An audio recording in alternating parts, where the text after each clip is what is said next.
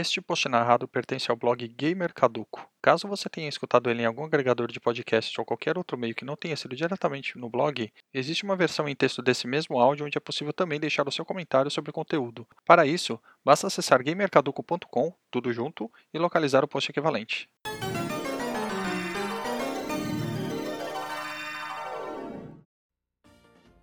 Olá, caríssimos ouvintes, todos de boa? Enfim, estamos entrando na era moderna da Maratona Sonic, com os jogos que foram lançados do Sega Saturn em diante. Começando com Sonic Jam, que no fim das contas é apenas uma coletânea de clássicos com direito a um mundo especial que foi lançado para o primeiro console de CDs da empresa. Só lembrando que o Sega CD é um add-on do Mega Drive, não um console propriamente dito, hein? Sonic Jam foi lançado em junho de 1997, praticamente comemorando o aniversário de 6 anos da franquia. Além da versão de Saturn, também foi lançada uma conversão para a plataforma Game.com da Tiger. Eu confesso que eu não sei nada sobre essa plataforma, que é um portátil monocromático ao qual eu sinceramente não dou a mínima e não vou explorar nesse post, tá? Curioso que até a chegada dessa coletânea na Maratona Sonic, eu não fazia a menor ideia do que se tratava Sonic Jam. No post do Sonic 3D Blast, eu já tinha dito que eu tive pouquíssimo contato com o Saturn. E a verdade é que eu só fui jogar o console depois da existência desse blog. Sim, acreditem, é verdade. Como diria o tio Langueiro lá do site Vão Jogar, que belo ceguista fajuto que eu sou. Apesar que eu discordo que eu seja ceguista, mas enfim, vamos em frente. Antes de colocar o jogo no console, eu parei para ver do que se tratava e já comecei a baixar minhas expectativas, né? Nunca tive experiência de jogatina realmente boa com coletâneas da franquia lançadas para outros consoles, então eu já estava meio que prevendo o pior. Ao ligar o console, eu vi aquele logo todo bonitão do Sonic Team. Que metidos! Logo em seguida, uma abertura toda bacaninha, que logo é estragada por uma voz dizendo Sonic Jam de uma maneira que parece que o cara falou engasgado, sabe? Tudo bem, continuamos em frente, vai. Entre as opções foram apresentados os modos Game e Sonic World.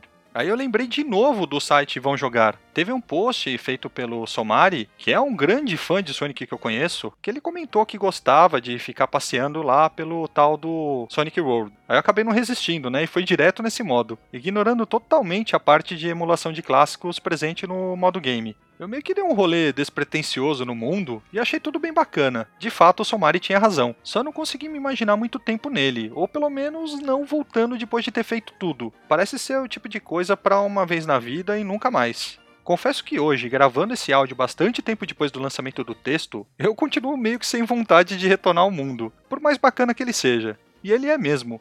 Enfim, teve uma coisa no Sonic World que me incomodou logo de cara: a câmera. Não é como se eu já não tivesse tido problemas com a câmera em jogos 3D do Sonic antes, né? Mas aqui eu tô tentando imaginar como que seria a minha primeira vez controlando o Ouriço no mundo 3D de verdade. Tô falando de verdade, Sonic isométrico 3D Blast. De verdade. Bem, para um jogo de 1997, a gente perdoa a câmera. Ou não muito. Lembro de um tal de Super Mario 64 que já ditava a indústria de jogos em três dimensões e nem todo mundo se importava em tentar copiar. E a solução de câmera desse jogo era boa, vamos combinar. Com esse problema superado mentalmente, vi uma espécie de guarda-chuva, sei lá, no chão. É um negócio que estava girando e resolvi pisar nele. Aí o jogo mostrou para mim que eu tinha uma missão para cumprir. Sem entender direito o porquê daquilo tudo, eu resolvi tentar cumprir a missão. E quando eu menos esperava, já tinha cumprido cinco delas. Gente, passou voando. Foi aí que eu me dei conta de que aquilo tudo era sim divertido. Um baita de um passatempo legal para quem tá de boa. Basicamente, é um mini mundo aberto 3D com minigames. E eu digo tudo isso no sentido mais positivo possível, acreditem. A única coisa que me dá raiva é passar pelo Tails e ver o jogo chamando ele de Miles. Dá aquela vontade de tirar o CD do console e esfregar ele na parede até virar pó. Tudo bem, vai, eu tô exagerando. Mas eu precisava reclamar desse pequeno detalhe. Sabe como é, né? Velho é dose. Dentro do mundo ainda existem algumas coisas espalhadas, que são a Character House, que possui informações dos jogos e artworks dos protagonistas e vilões dos jogos. O Music Shop, contendo as músicas dos jogos presentes no Sonic Jam, exceto as do Sonic World. O Move Theater, que contém alguns vídeos clássicos, como os presentes no Sonic CD, trailers, animações e comerciais japoneses. A Art Gallery, que, como o nome já diz, é uma galeria de artes do Sonic Jam, e finalmente o Hall of Game, contendo toda a história da franquia até então, com curiosidades, data de lançamentos, acontecimentos da marca, como por exemplo aquele balão gigante do Sonic nos dias de ação de graças, e entre outras coisas. E basicamente é isso. É legal poder ficar passeando por o mundo cumprindo objetivos ou somente vendo como as coisas são. Reza a lenda que o Sonic World serviu como base para a construção do Sonic Adventure, o que faz sentido. Agora, desse modo, não tem muito mais o que dizer. Acho que eu posso pular já pro modo game e dizer quais são as minhas impressões para vocês. Ao selecionar o modo, é claro que eu comecei com o Sonic 2 de primeira, né? Eu tinha que começar com o meu favorito. E logo de cara eu estranhei com as opções mostradas. Como assim normal, easy, original? O que, que isso tudo significa? Sei lá, eu experimentei o normal e fui até o primeiro chefe, derrotando ele com direito à coleta de duas Chaos Emeralds. Mas eu tava com um pouco de pressa, né? Eu tava só testando e não me cobrem por isso, né? O fato é que eu não notei as diferenças no modo, então eu acabei parando para pesquisar a respeito. O modo Easy transforma todo o jogo, removendo atos considerados difíceis em cada um dos jogos, além de reduzir o número de pancadas que precisamos dar no Dr. Robotnik a cada boss battle e ajustando a localização de alguns objetos na fase para ajudar jogadores menos experientes.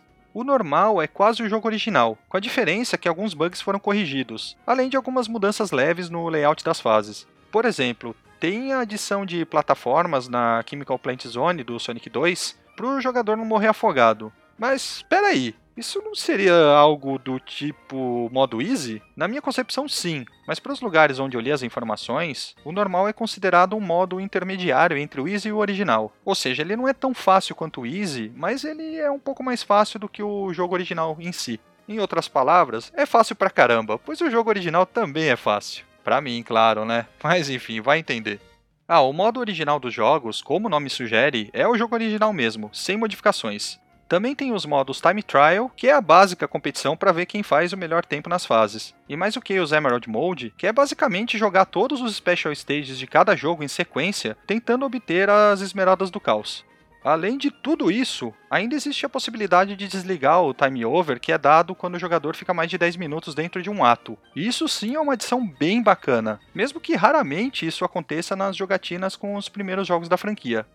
Deixa eu falar aqui para vocês o que realmente dói nessas emulações. Primeiro de tudo, a parte sonora. Para começar, as músicas dão meio que uns soluços quando há alguma troca de música. Por exemplo, ao pegar o power-up de invencibilidade, existe uma pequena pausa entre a música da fase e a música da invencibilidade. Aplica aí a mesma coisa para música de chefe ou para quando conseguimos uma Chaos Emerald e por aí vai. Pior, acontece até mesmo quando vai acelerar a música por conta dos speed shoes. Gente, horrível, na boa. Outra coisa que incomoda é algo meio que comum em outras coletâneas que saíram por aí, como por exemplo aquele Sonic the Hedgehog Genesis de Game Boy Advance. Os efeitos sonoros nesse jogo não são totalmente idênticos aos jogos originais. Eles sofrem uma leve distorção, especialmente o som de obter argolas. Pelo menos para mim e quem é fã do Mega Drive, eu imagino, dá uma bela de uma brochada. Uma coisa que eu fiquei sabendo através de estudos sobre a coletânea é que a música do Super Sonic não está presente nos jogos, o que é um baita de um ponto negativo, na minha humilde opinião, pelo menos. Isso tudo pode ser considerado frescura por muita gente. Então vamos atacar aí o que realmente importa, que é a jogabilidade. Para começar, é muito comum dar uns slowdowns pesados nos jogos. É uma coisa tão frequente que me desanimou de prosseguir. Eu fiquei emburrado rapidinho. Querem saber a parte legal? Dá para ligar o Spin Dash no Sonic 1. E pelo menos para mim é justamente a única coisa que falta naquele jogo. Seria ótimo se os slowdowns não atrapalhassem tanto. Querem saber uma outra coisa legal? Sabe aquele maldito tambor do Sonic 3 na Carnival Night Zone? Ele foi completamente removido nas versões easy normal do jogo. Demorou alguns anos para eles sacarem que a ideia foi péssima, né? Nem sei o que dizer. Ah, tem uma outra coisa bacana no jogo que precisa ser mencionada, mesmo que ela seja simples. É possível fazermos o lock-on do Sonic Knuckles com os outros jogos. Infelizmente, em coletâneas que saíram depois do Sonic Jam, isso não foi tão frequente assim. Então é uma coisa para ser comemorada assim, por que não? Fico imaginando as pessoas que foram comprar essa coletânea na fúria, pensando em jogar os grandes clássicos do Mega Drive no novíssimo Saturn que adquiriram na época, ainda mais que a SEGA não lançava nada da franquia para o console. Eu acredito que deve ter sido uma decepção tremenda, por conta desses detalhezinhos que eu falei antes. Ao mesmo tempo, eu fico imaginando também a diversão que as pessoas tiveram com o Sonic World, que não era nada demais para quem não gosta desse tipo de coisa, mas é divertidíssimo para quem não tem nenhum tipo de frescura. Desculpem aí a sinceridade. Gente, nada mais a declarar. Acho que eu já falei o bastante para uma coletânea, né? Sem desmerecer. Se nunca tiveram experiência alguma com o Sonic Jam, recomendo que gastem um tempo pelo menos conhecendo o Sonic World. Vale aí uma tarde de domingo de descanso. Para mim, pelo menos valeu a pena conhecer e saber como tudo funciona. No mais, contem aí a experiência de vocês com o Sonic Jam, independentemente se tiveram o jogo na época ou se conheceram depois, como aconteceu comigo. Agradeço a todos por estarem comigo em mais um post narrado, grande abraço e até a próxima. Fui!